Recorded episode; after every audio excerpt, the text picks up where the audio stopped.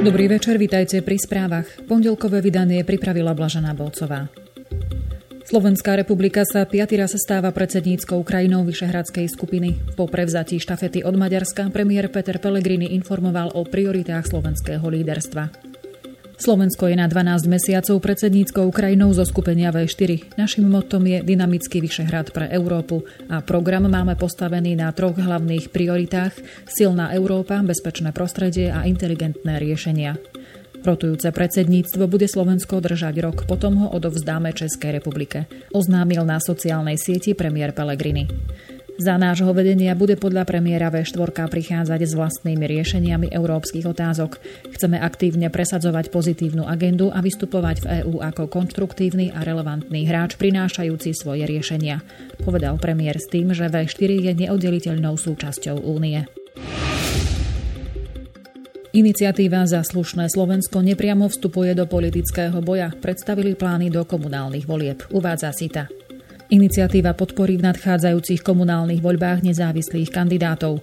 Jej predstavitelia to oznámili dnes na tlačovej konferencii, kde tiež predstavili prvé tri mená. Ako ďalej uviedli predstavitelia občianskej iniciatívy, podporia v každom meste iba jedného kandidáta, za ktorého prácu a volebný program sa vedia zaručiť. Zaslušné Slovensko nepodporí kandidátov, ktorí majú podporu vládneho smeru SD či strany Mariana Kotlebu ľudová strana Naše Slovensko. V prípade podpory iných politických strán či subjektov však musí konkrétny kandidát splňať štatút nezávislého. Šéf Oľano Igor Matovič a predseda KDH Alois Hlina spochybnili postup iniciatívy Zaslušné Slovensko. Podľa Hlinu ide iniciatíva podporovať bratislavského architekta Penty. Kriticky reagoval aj líder Oľano Igor Matovič. Ak by povedali, že takéto máme nároky na kandidátov a ak ich splnia, slobodne si vyberajte, boli by iniciatívou Záslušné Slovensko. No dnes sa stali politickou stranou Záslušné Slovensko, povedal šéf obyčajných pre denník N. Patrik Pachinger, právoplatne odsúdený koncom marca v kauze podvodu na nebankové subjekty BMG Invest a Horizont Slovakia, si už odpikáva zvyšok svojho trestu v Bratislavskom ústave na výkon trestu odňatia slobody. TASR o tom dnes informovali justičné zdroje. Keďže v tejto kauze strávil dávnejšie približne 4 roky vo väzbe, môže približne o rok požiadať o podmienečné prepustenie na slobodu. O tom by zase rozhodoval príslušný súd, v ktorého obvode trest vykonáva, a to okresný súd Bratislava 1. Koncom marca Najvyšší súd právoplatne odsúdil okrem Pachingera aj ďalšieho spoluobžalovaného v tejto kauze Davida Brtvu na 9-ročný trest odňatia slobody. Obaja boli v policajnom pátraní a na oboch bol vydaný európsky zatýkací rozkaz. Obaja tiež požiadali o podmienečné prepustenie. Hlavný obžalovaný, mediálne známy podnikateľ Jozef M. je vylúčený na samostatné konanie pre jeho vážny zdravotný stav. Trest vo výmere 6 mesiacov odňatia slobody nepodmienečne za propagáciu extrémizmu uložil sudca na pracovisku špecializovaného trestného súdu v Banskej Bystrici 36-ročnému Andrejovi Gajarskému z Bratislavy. Informuje Sita. Gajarský na sociálnej sieti zverejnil fotografie tetovania svojho tela so symbolmi extrémistov, čím spáchal prečin podpory a propagácie skupín smerujúcich k potláčaniu základných práv a slobôd. Medzi symbolmi zverejnil napríklad tzv. trojramenú svastiku, ďalej to bolo tetovanie hlavy nemeckého vojaka, čo sa pokladá za prejav úcty neonacistov k vojakom nemeckého Wehrmachtu a zverejnil tiež symbol tzv. runu života. Rozsudok je právoplatný, prokurátor ani Bratislavčan sa neodvolali. Európska komisia dnes oznámila, že začala právne konanie voči Poľsku z dôvodu porušenia európskej legislatívy. Do Varšavy zaslala oficiálne oznámenie v súvislosti s poľským zákonom o najvyššom súde, informuje TASR. Komisia pripomenula, že v útorok 3. júla bude 27 zo 72 sudcov Poľského najvyššieho súdu, čo je viac ako tretina jeho sudcovského stavu, vystavených riziku, že musia odísť do dôchodku. Dôvodom je to, že nový poľský zákon o najvyššom súde znižuje vek odchodu do dôchodku sudcov Najvyššieho súdu zo 70 na 65 rokov. Toto opatrenie sa vzťahuje aj na prvého predsedu Najvyššieho súdu, ktorého 6-ročný mandát bude predčasne ukončený. Podľa návrhu zákona majú súčasní sudcovia možnosť vyjadriť svoj záujem o predlženie mandátu prezidentovi republiky. Mandát im môže byť predlžený len na obdobie troch rokov a obnovený iba raz. Exekutíva EÚ však upozornila, že neexistujú žiadne kritériá preto, ako sa má rozhodnúť prezident a neexistuje ani možnosť súdneho napadnutia jeho rozhodnutia. Komisia preto zastáva názor, že ide o opatrenia, ktoré narúšajú zásadu nezávislosti súdov, vrátane neodvolateľnosti sudcov, čím Poľsko nesplnilo svoje povinnosti podľa článku 19 odstavca 1 zmluvy o Európskej únii v súvislosti s článkom 47 Charty základných práv Európskej únie. Belgickej polícii sa podarilo odvrátiť teroristický útok na území Francúzska.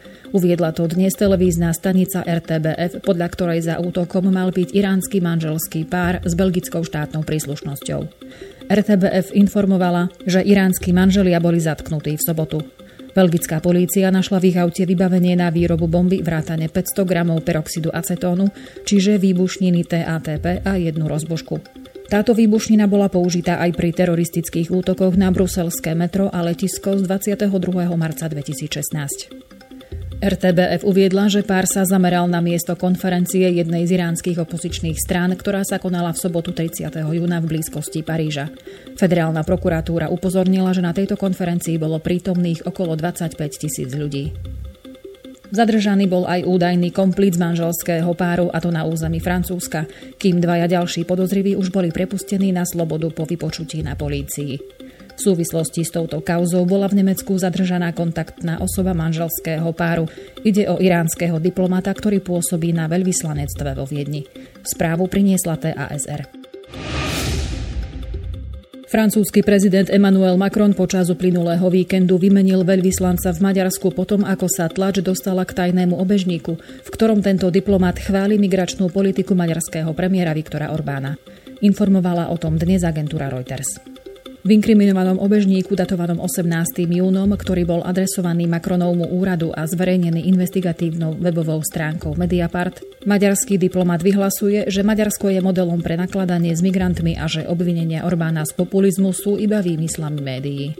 Bývalý ambasádor takisto napísal, že francúzske médiá sa svojim obvinením Maďarska z antisemitizmu usilujú odvrátiť pozornosť od skutočného antisemitizmu prichádzajúceho zo strany moslimov vo Francúzsku a Nemecku. Macron na otázku ohľadom inkriminovaného dokumentu v piatok odpovedal, že nezastáva veľvyslancové názory a daný tajný obežník nepredstavuje oficiálnu politiku Francúzska. Nemecká kancelárka Angela Merkelová a spolkový minister vnútra Horst Seehofer sa dnes popoludní stretli s predsedom spolkového snemu Wolfgangom Schäublem v jeho kancelárii. Informovala o tom agentúra DPA s tým, že cieľom rozhovoru bolo hľadanie riešenia v spore o budúcu podobu azylovej politiky krajiny. Merkelová predtým na zasadaní frakcie strán Únie CDU-CSU deklarovala pripravenosť na riešenie sporu so šéfom rezortu vnútra, ktorý v nedeľu nevylúčil, že podá demisiu. Kim Seehofer by vracal z nemeckých hraníc migrantov registrovaných už v inej členskej krajine EÚ, Merkelová toto riešenie odmieta a preferuje európske riešenie založené na bilaterálnych dohodách s inými štátmi. Podľa dnešného vyjadrenia kancelárky treba teraz preskúmať otázku, ako je možné spojiť národné a európske riešenie. Vedenie oboch sesterských strán zasadlo za rokovací stôl o 17.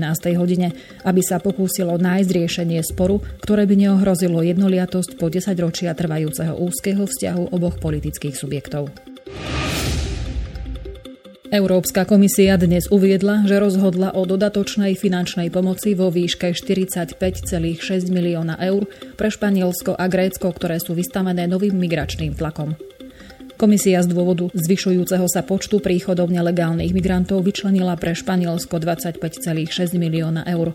Suma je určená na zlepšenie prijímacích kapacít na južnom pobreží krajiny a v španielských enklávach na africkom pobreží, ako aj na zintenzívnenie návratovej politiky. Ďalších 20 miliónov eur exekutíva EÚ udelila úradu Vysokého komisára OSN pre utečencov na zlepšenie podmienok príjmania migrantov v Grécku, najmä na ostrove Lesbos. Eurokomisár pre migráciu, vnútorné veci a občianstvo Dimitris Avramopoulos v tejto súvislosti uviedol, že Európska komisia aj naďalej plní svoj záväzok podporovať členské štáty, ktoré sa ocitnú pod migračným tlakom.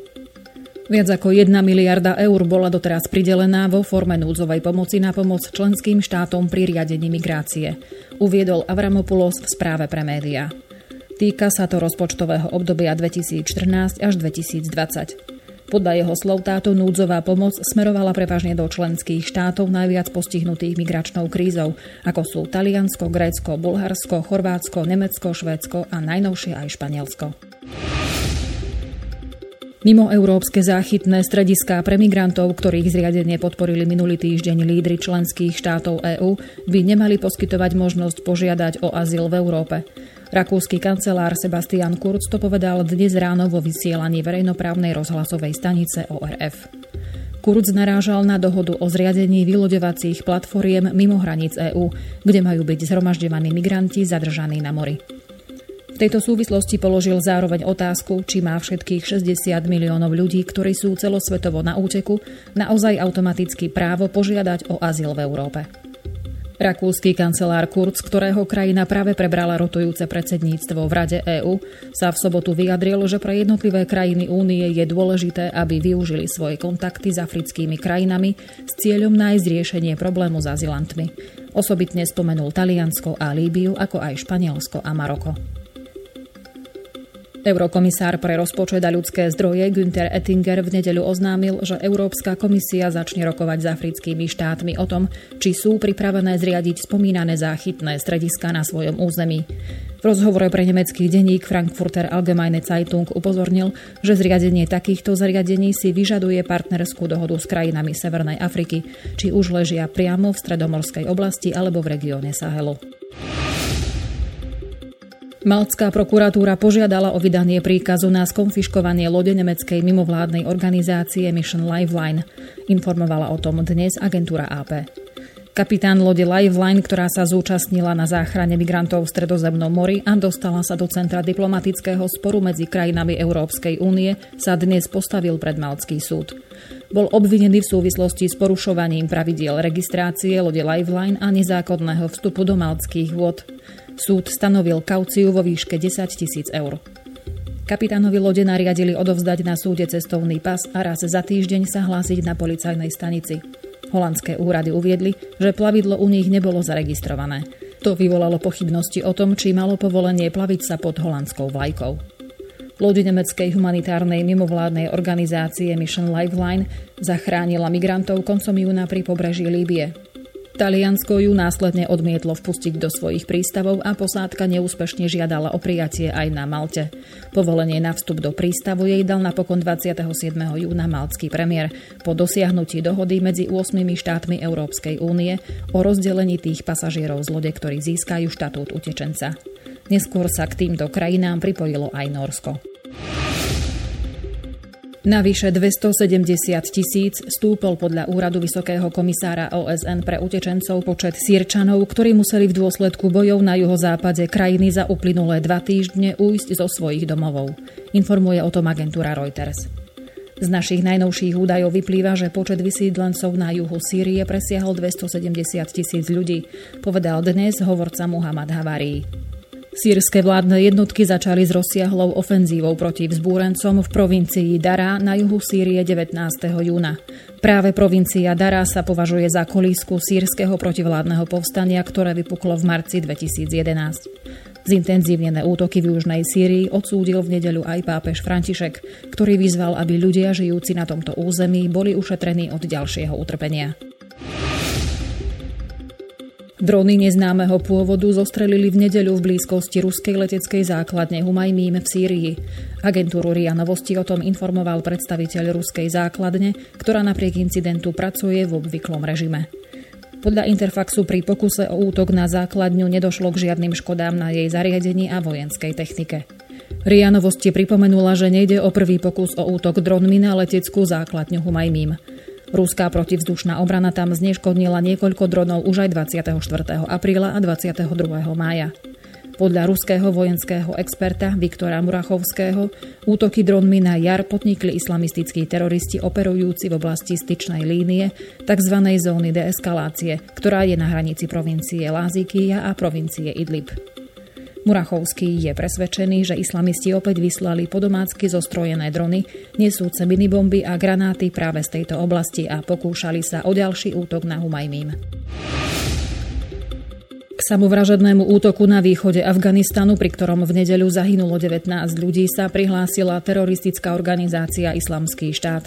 Terčom útoku v meste Jalalabad bol konvoj Sikov a Hindov, ktorí smerovali do sídla miestneho guvernéra na stretnutie s afganským prezidentom Ashrafom Ghanim. Pri útoku v hlavnom meste provincie Nangarhar zomrel aj dlhoročný vodca komunity Sikov. Najmenej 20 ďalších osôb tiež utrpelo zranenia. Islamský štát v dnešnom stanovisku uviedol, že útočil na skupinu politeistov. Obe náboženské menšiny čelia v konzervatívnej moslimskej krajine dlhodobo diskriminácii a už aj v minulosti sa stali terčom útokov extrémistov. Správu priniesla Sita. Na záver dnešného bloku ešte informačné zdroje. Agentúrne správy sme prevzali z portálov hlavné správy, HN Online, parlamentné listy, Pravda, ZME, Teraz a web noviny. Želám pekný večer a do počutia.